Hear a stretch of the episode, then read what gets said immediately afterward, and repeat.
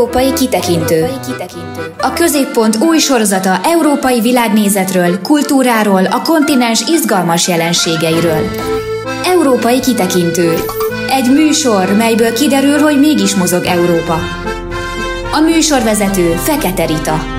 A műsor állandó vendége Lovászi László miniszteri biztos. Európai kitekintő. Most a Hit Rádióban.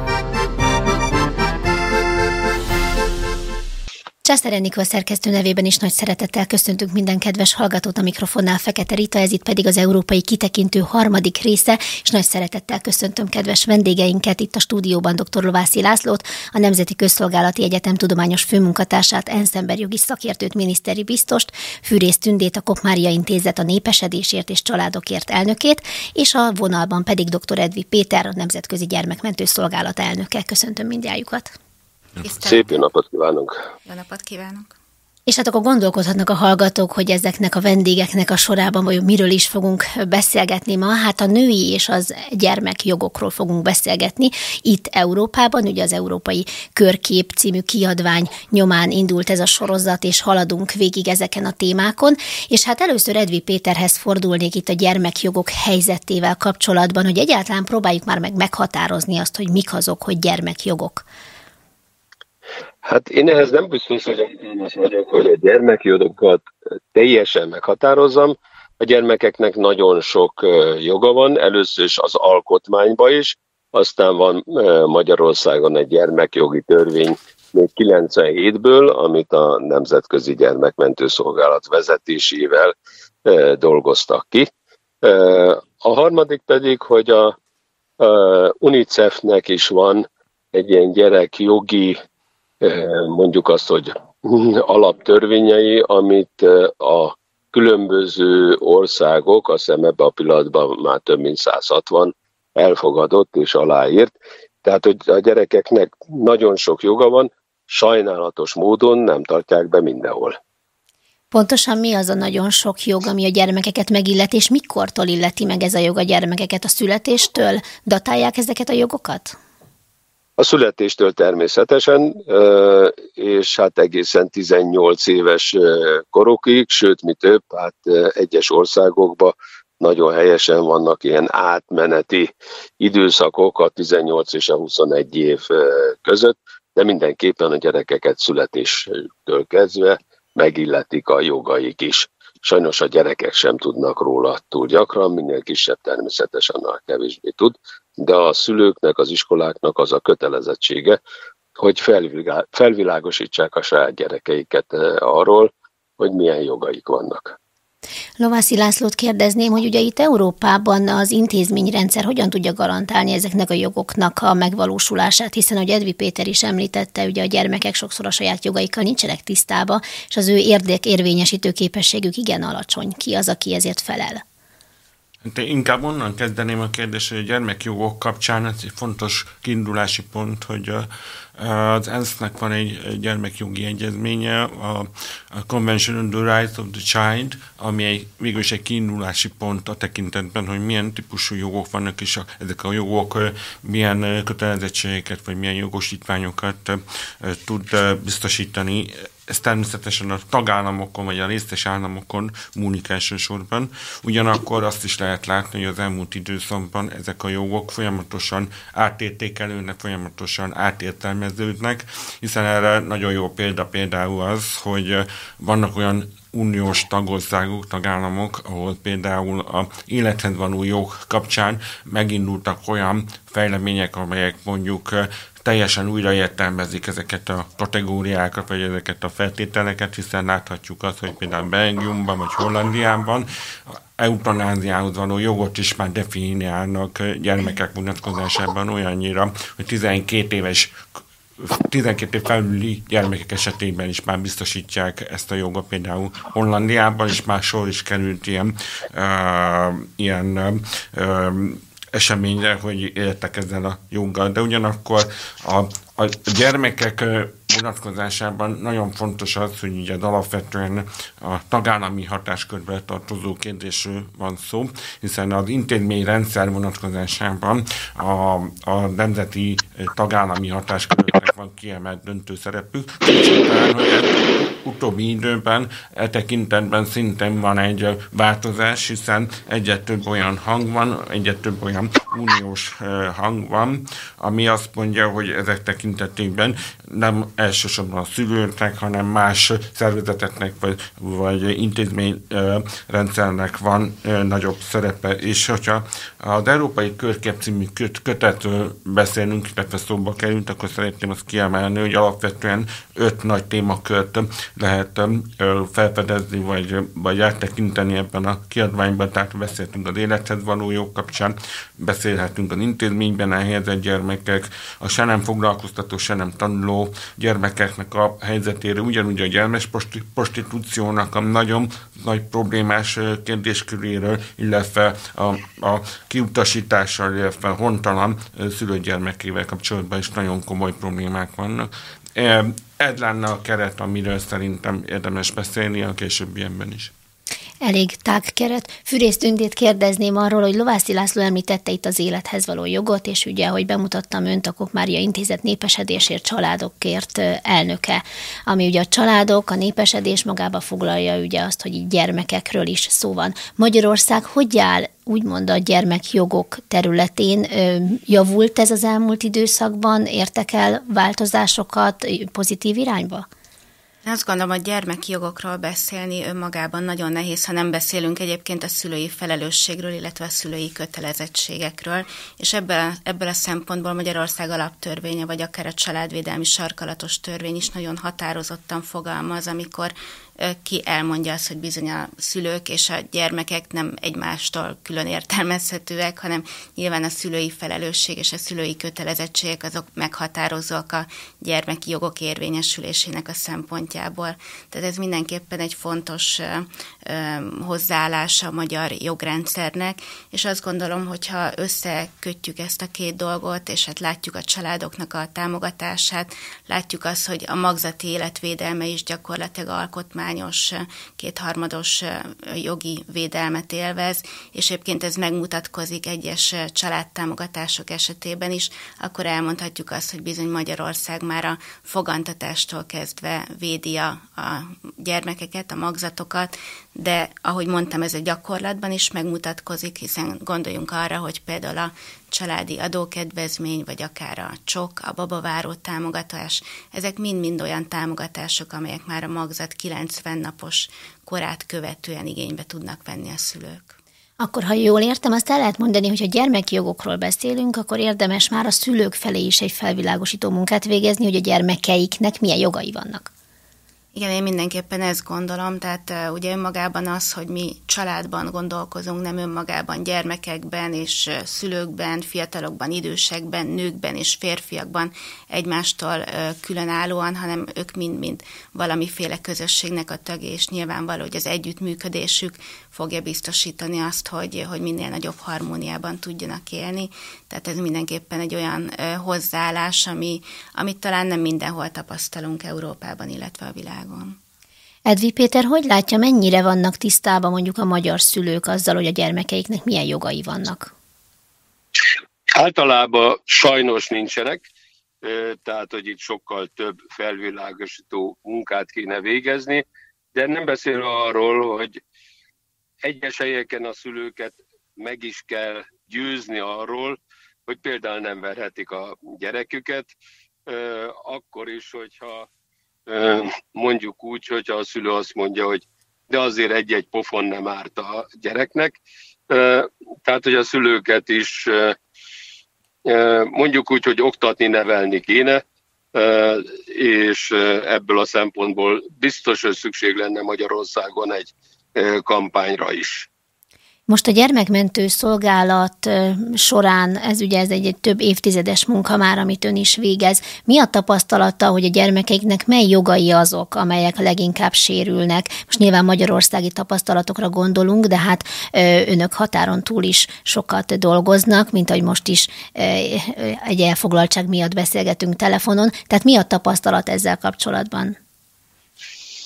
Hát ugye az mondom a legegyszerűbbeket, a fizikai bántalmazás az bizony többször előfordul, mint, vagy több gyereknél előfordul, mint ami kívánatos lenne, mert hiszen itt a cél a nulla. A másik az egészséges étkezés, az egészséges körülmények közötti élés, hát aminek két része van. Az egyik az, hogy sokan bizony szegények, és olyan körülmények között laknak, hogy ezzel automatikusan a gyereknek sem tudják biztosítani azt, hogy egészséges körülmények között éljen, vagy nagyon sok helyen sajnos szegénységből kiindulva az étkezés sem nagyon jó. Ebben nagyon-nagyon sokat segített a kormánynak az a programja, hogy az iskolákban a szegény gyerekek esetében átvették az étkezés feladatát, ami nagyon sokat javított. Gyerek dolgoztatás. Hát itt is bizony többször előfordul, mint kéne, hogy akár már 18, néha-néha még 16 év alatti gyerekeket is dolgoztatnak. De most jön a legkényesebb, ugye a gyermek prostitúció, prostitúció illetve a pedofília. Itt én mindig úgy érzem, hogy nem fordítunk erre a témára elég időt, elég energiát, mindig nagyon sajnálkozom, másik oldalról meg örülök, amikor hallom azt, hogy bánom is én az Európai Unióból vagy Amerikából jönnek olyan információk, sőt nyomozások és házkutatások és letartóztatások, amibe olyan emberek kerülnek remélhetőleg börtönbe is, akik gyermekprostitúcióval foglalkoznak. Azt sajnálom ugyanakkor mindig, hogy olyat ritkán hallok, hogy a magyar rendőrség kezdeményezte, akár nem csak Magyarországon, hanem a többi országban is egy ilyen akciónak az indítását. Ez ügyben én többször egyeztettem belügyminiszter úrral, aki mindig nagyon nyitott, mindig segít, ugyanakkor meg nincs elég rendőr, aki ezzel a témával foglalkozik.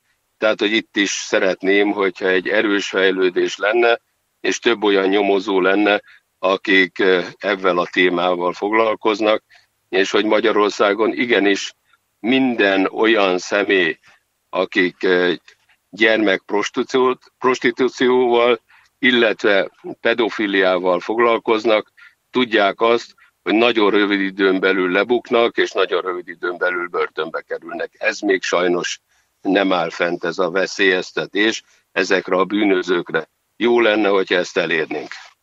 Lovászi László, Európa mennyire elkötelezett, és milyen lépéseket tesz az iránt, hogy akár a pedofiliát így módon fel lehessen számolni, illetve a prostitúciót.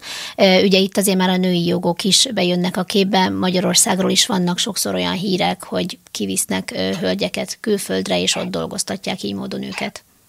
Hát az az igazság, hogy az Európai Körkép című kötet is pont ezzel a témával végül is kiemelten foglalkozik, tehát az egyik szempont volt, amikor az adatokat meg a különböző elemzéseket összeállítottuk, és hát azt kell, hogy mondjam, hogy Nyugat-Európában nagyon látványos ez a probléma abban a szempontból, hogy a nemzetközi szervezetek, meg az ENSZ is kiemelten már felszólította például Dániát, e tekintetben tegyen konkrétabb lépéseket 2012 óta napi renden van ez a témakör. Ugyanúgy, mint Luxemburg esetében, mi kifejezetten gazdag tagállam ennek ellenére, a, úgymond a, a gyermekek adásvételével vonat kapcsolatban a luxemburgi büntető törvénykönyv nem is rendelkezik külön tényállással, már mint ezzel a, a körülménye, vagy ezzel a helyzettel kapcsolatosan. Hollandiában pedig nem csak a gyerekek, hanem a fiatalkor fiatalkorúak vonatkozásában már, már egy olyan jelenség van ez a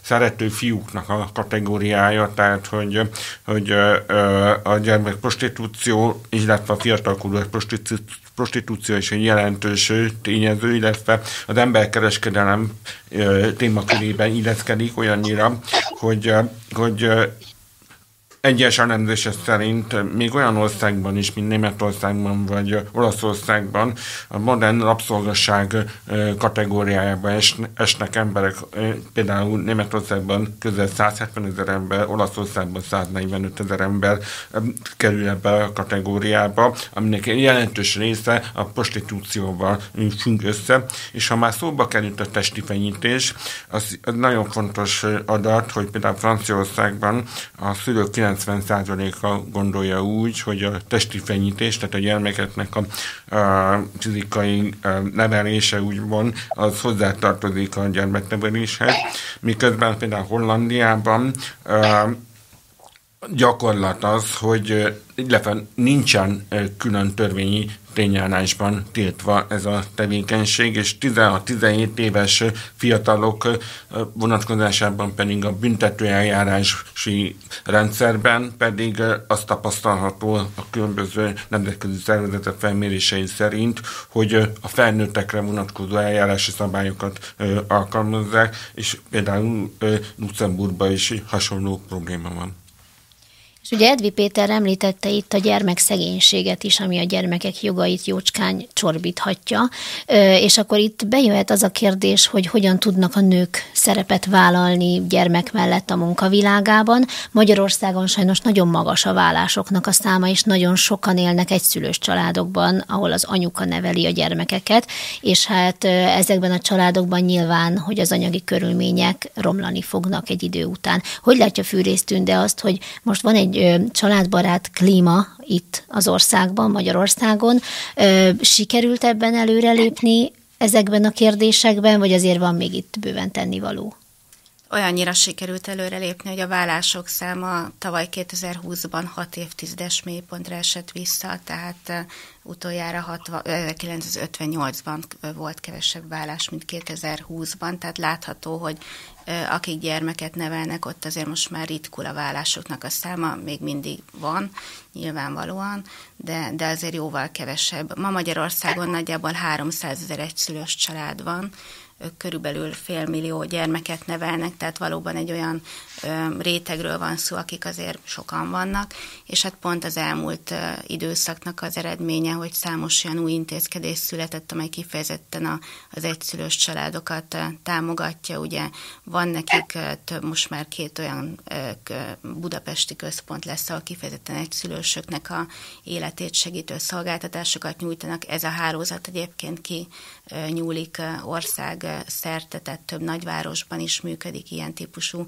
egyszülős központ, sőt már a határon túl is, és hát látjuk, hogy az árvaellátásnak az összege is nő, és hát nagyon komoly lépéseket tesz a kormány annak érdekében, hogy a tartásdíj beszedése az sokkal hatékonyabbá váljon, hiszen azért korábban láttuk azt, hogy, hogy itt bizony voltak problémák, és leginkább ebből adott a, a probléma, hogy, hogy nagyon sok szülő nem fizette meg azt a tartásdíjat, amelyre kötelezett volt. Visszatérve egyébként még a gyermekprostitúcióra, illetve a pedofiliára. Én azt gondolom, hogy ebben a kérdésben a zéró, tolerancia csak az, ami elfogadható. Ugye most nem olyan régen elfogadott magyar gyermekvédelmi törvény pontosan ez irányba hat, és hát furcsa paradox helyzet, hogy pont emiatt támadják most Magyarországot. Van egyébként más példa Európában, akár a gyermekvédelmi törvényhez hasonló törvényre, amely ennyire úgymond zéró toleranciát hirdetne a pedofiliával szemben, illetve azt is akartam kérdezni, hogy ezekkel a család, családbarát támogatásokkal kapcsolatban Európában mi a helyzet, ott milyen konstrukciók vannak, hogy melyik államot lehetne még akár példaként venni nekünk.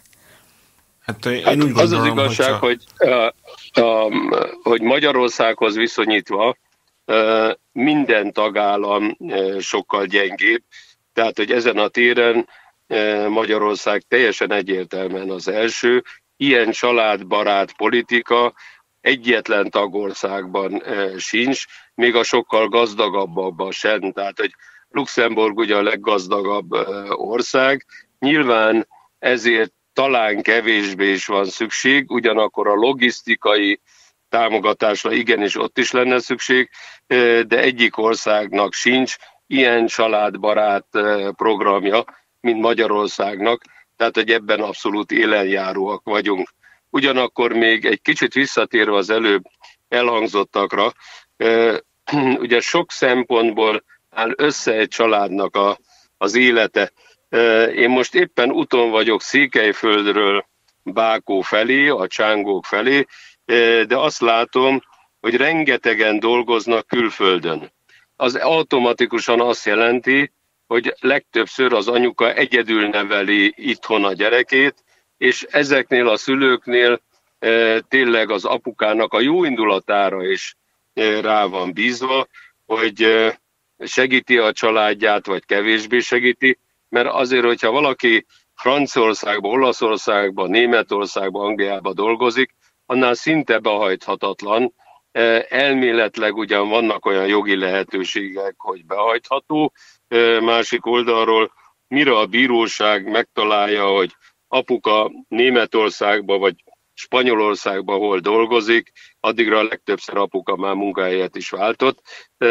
Tehát itt azért a, mondjuk úgy, hogy részben talán gyorsítani is lehetne az eljárásokat az Európai Unióba, de másik oldalról meg éppen, mint ahogy az előbb is mondtam, a felvilágosítás, az oktatás, a szülőknek az oktatása minden valószínűség szerint nagyon sokat segítene, és hát most én ugye a Romániát mondtam példának, de azért Magyarországon is elég sok család van, ahol a szülők külföldön dolgoznak, jobb esetben mind a ketten, rosszabb esetben csak az apuka.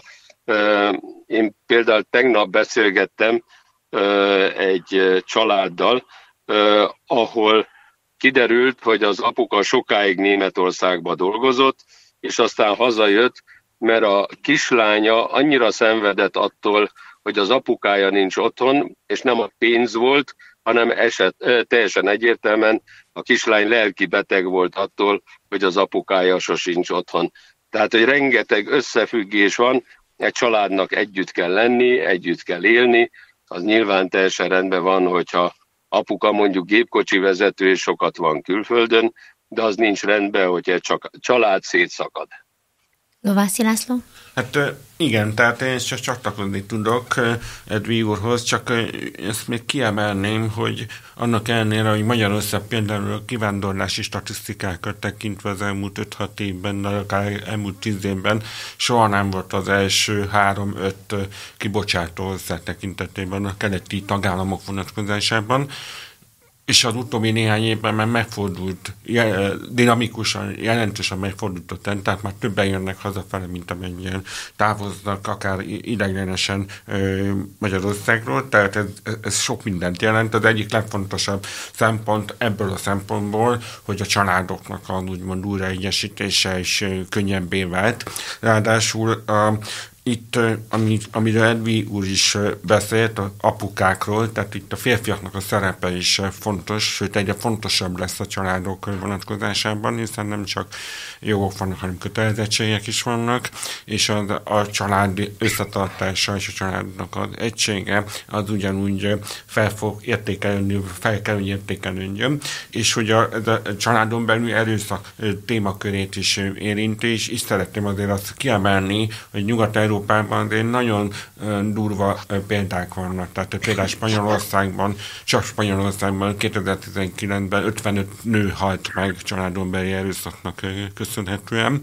Tehát, hogy ezért is volt a kormányzatnak az a kezdeményezése, hogy ez egy ilyen hálózatot létrehozzon, hogy legyen is hova fordulni, láthatóvá váljanak a, a, az áldozatok, illetve akik kockázatnak vannak kitéve. Tehát, tehát a családvédelmi intézkedéseket nem önmagunkban, hanem egységes rendszerben kell ö, ö, gondolni vagy tekinteni.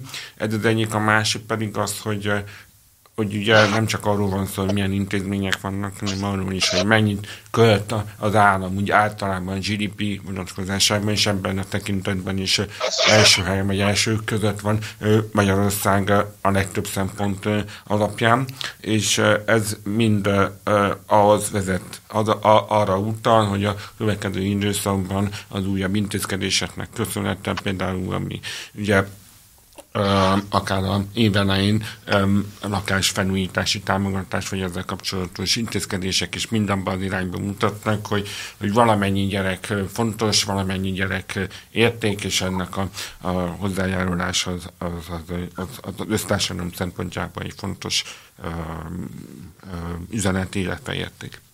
Fűrésztünk, de mit látnak a munkájuk során, hogy mik azok a problémák, amik meg valóban megviselik a családokat, és mit lehetne tenni még annak érdekében, hogy még Magyarországnak akár a demográfiai mutatói jobbak legyenek a mostaniaknál is, mert ugye egész Európában érzékelhető egyébként ez a demográfiai krízis, tehát nem csak ránk jellemző, mégis mit lehetne még tenni, hogy ez jobb legyen?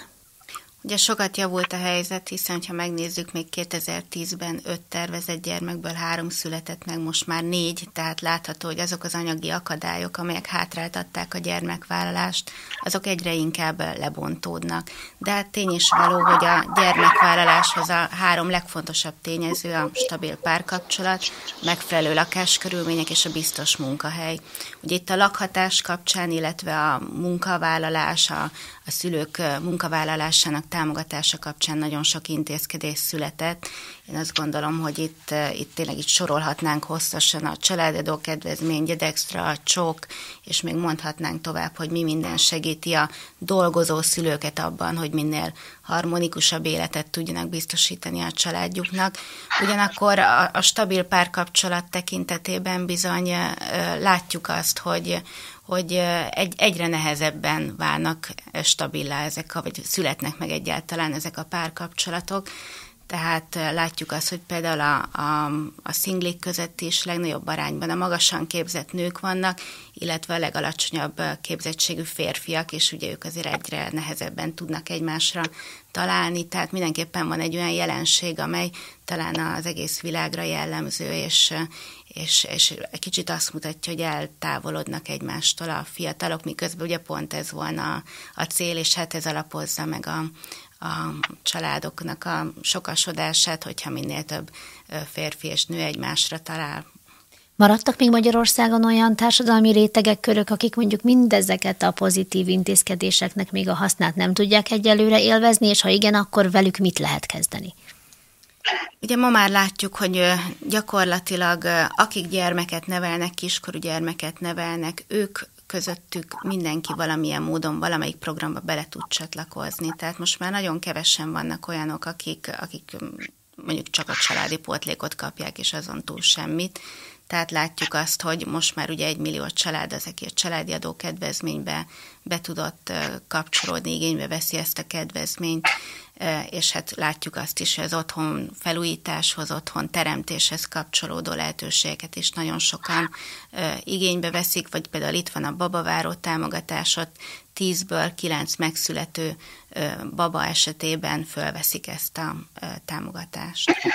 Edvi Péter ugye már említette ezt a lelki vonalat, hogy a család nem nyilván nem csak az anyagi körülmények számítanak, és a többi, hanem az, hogy együtt lehessenek, egy együttlét, és Edvi Pétertől kérdezném azt, hogy ön szerint mit lehet tenni azért, hogy ezek a családok, akik létrejönnek, stabilizálódjanak, és egyben is tudjanak maradni. Mi hiányzik ilyenkor, amikor az egymással való együttélésben történnek akadályok, ami miatt a vállások általában létre jönnek?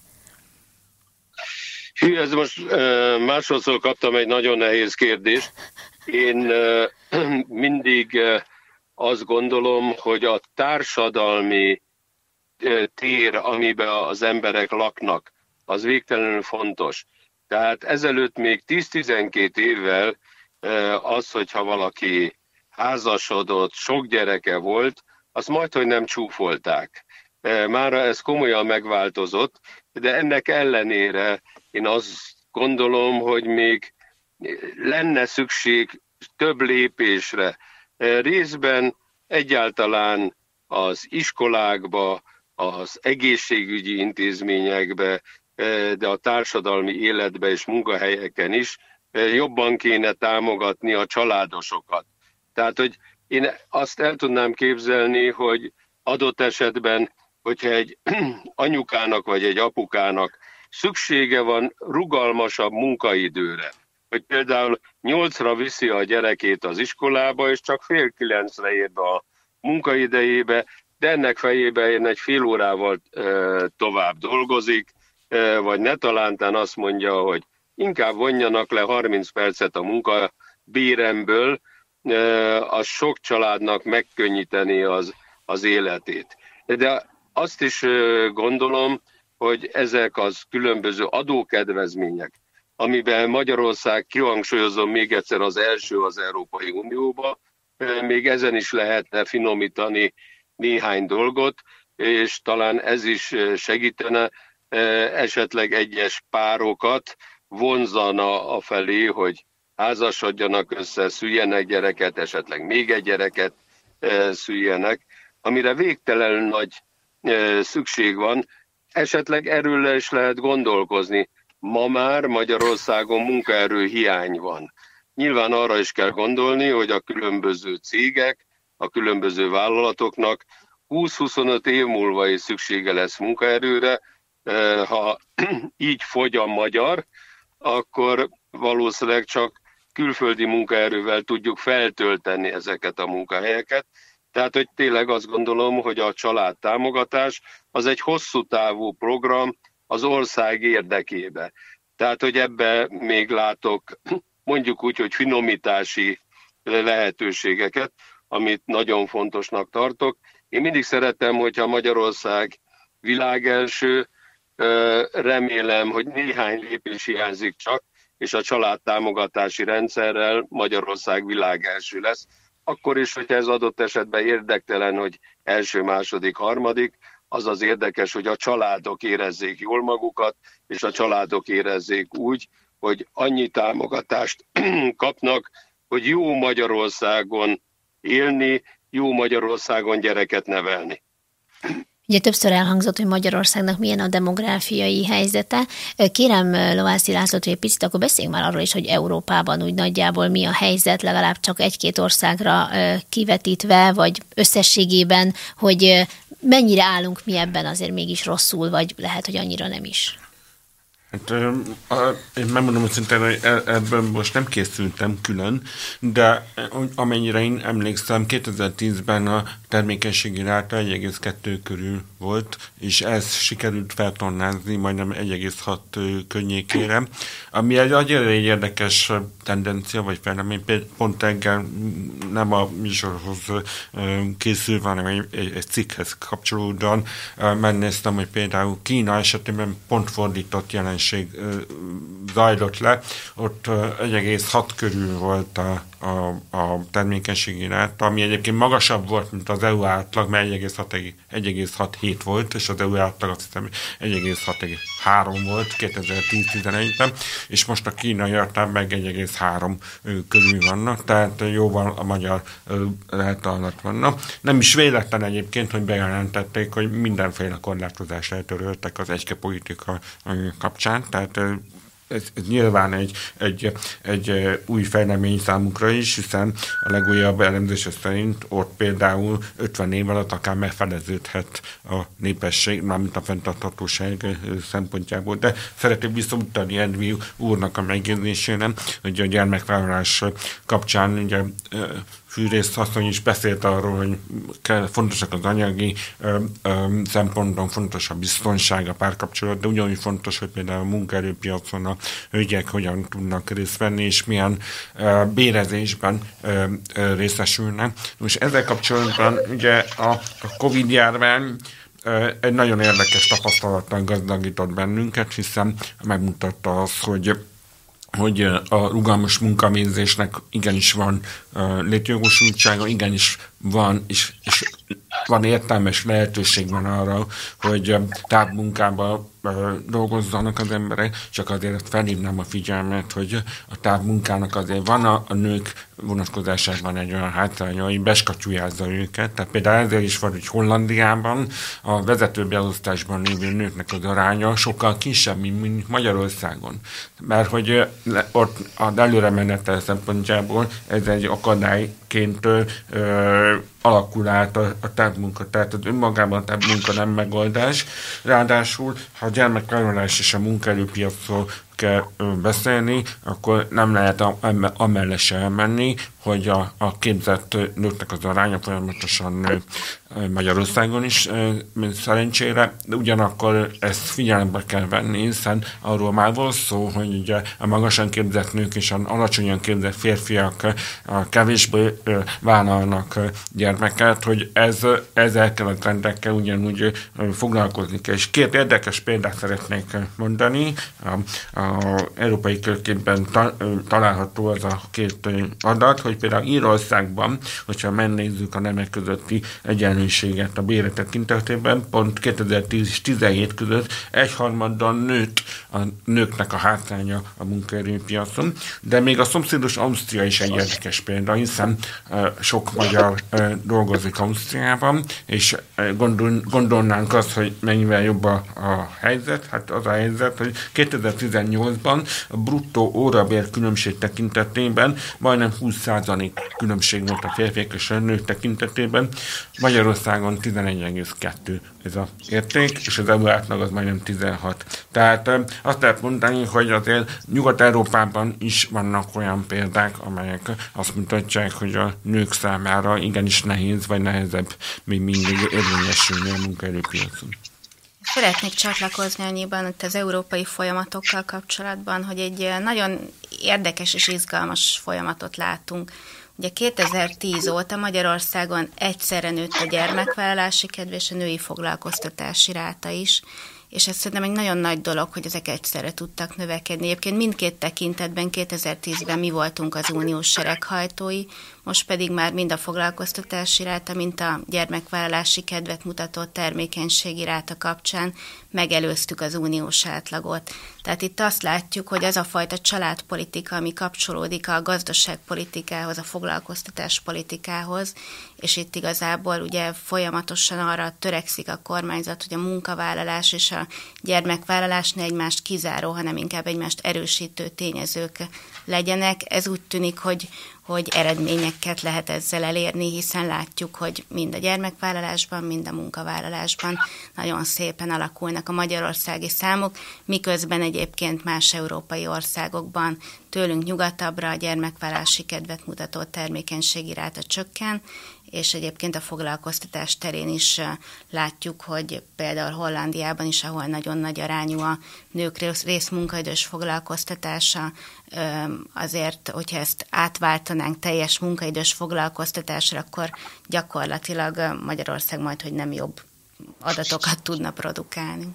Most már telik a, a műsoridőnk, úgyhogy hamarosan be kell fejezzük a beszélgetést, de még a végére hadd csatlakozzak ehhez egy olyan e, dologgal, hogy ugye mentálhigiénés szakemberek, pszichológusok arra is felhívják a figyelmet, hogy éppen ez a réteg, aki szül, de közben egyébként dolgozik, vagy szül és hamar visszaáll dolgozni, e, akár ki is éghet, éppen azok miatt, a sztereotípiák miatt, amik még azért a magyar társadalomban elég erősek, hogy a gyermek az a nők feladata, a házi munka otthon a nők feladata, feladata, és láttam egy ilyen összehasonlító képet is, hogy talán Európában a magyar nők azok, akik a legtöbb időt töltenek házi munkával, munkaórára leosztva. Erről szeretném egy picit a véleményüket kérdezni, és akkor előbb Edvi Péternek adnám meg most a szót, hogy ő tudjon reagálni erre. Én azt gondolom, hogy természetesen minden országban és minden társadalomban vannak régi megrögződések, tehát igen, régen az volt a divat, hogy a, a nők nevelik a gyereket, a férfiak dolgoznak. Ez az elmúlt 50 évben komolyan változott, de sok helyen megmaradt az, hogy azért a házi munkának egy nagy részét a nők végzik, ebben is kell különböző felvilágosító, segítő programokat indítani, például munkaidő kedvezményekkel, de ugyanakkor a férfiaknak is be kell látniuk azt, hogy nem csak arról van szó, hogy ő egyedül dolgozik, mert a felesége is dolgozik adott esetben, és az, hogy egyedül vezeti a háztartást, az simán egyszerűen nem működik. De amit én végtelen fontosnak tartok, hogy ne nézzünk el a problémák felett. Tehát, hogy igenis, hogyha valaki bántalmaz egy nőt, akár a feleségét, vagy a gyerekét, akkor igenis azt meg kell büntetni. Tehát nem lehet azt ma már, hogy úgy azt mondjuk, hogy hát igen, nem is olyan nagy baj, meg csak egy pofon csattant el. Igenis meg kell azokat büntetni, akik verik a nőket, akik verik a barátnőiket, feleségeiket. Igenis nem lehet azelőtt szemet hunyni, hogy van pedofília, nem lehet azok fölött, a tények fölött szemet hunyni, hogy Németországban, és csak egy országot mondok, Brémában van egy utca, ahol tudva levően főleg magyar prostituáltak dolgoznak, ugyanilyen van Hamburgban is, meg Amsterdamban is.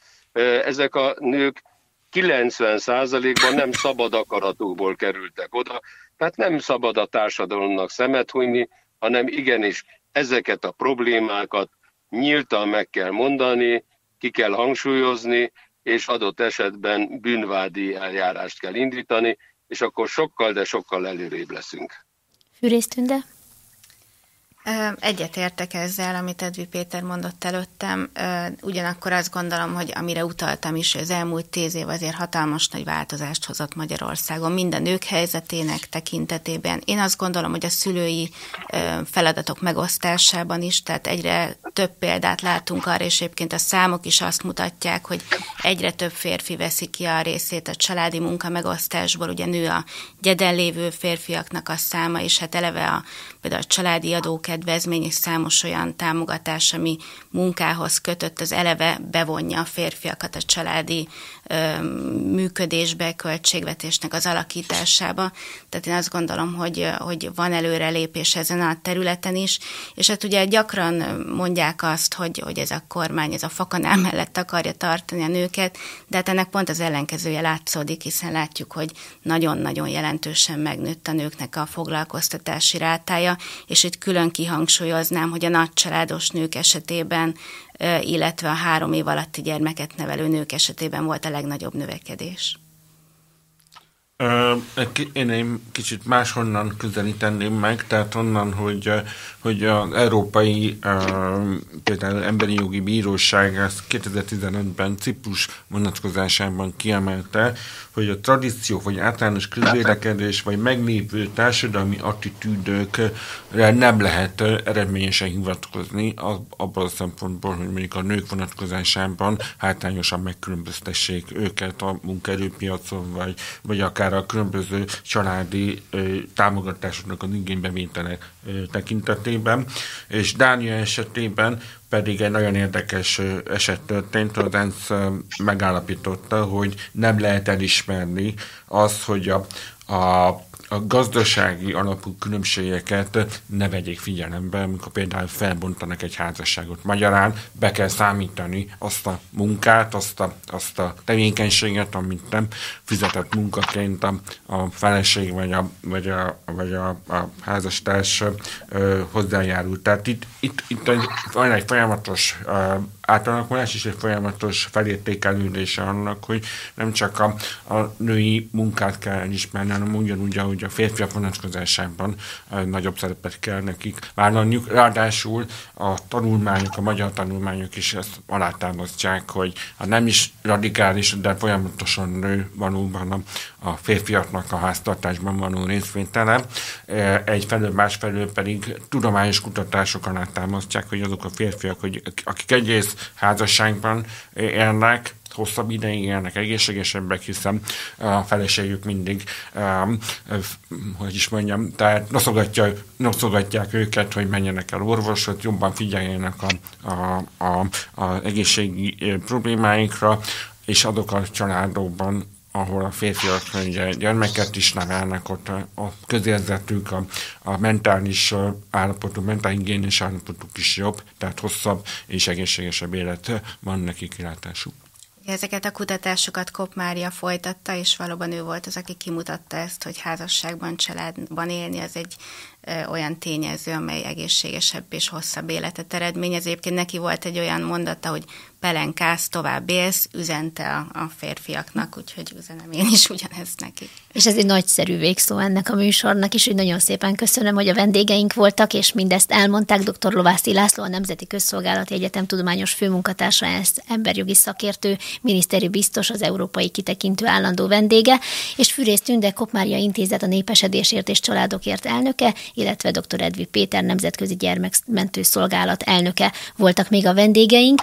Ezt az adást és az előző adásokat is a Hit Rádió YouTube oldalán lehet visszahallgatni, illetve Spotify-on is meg lehet találni az Európai Kitekintő címre keresve. Nagyon köszönöm a figyelmet, Fekete Ritát hallották.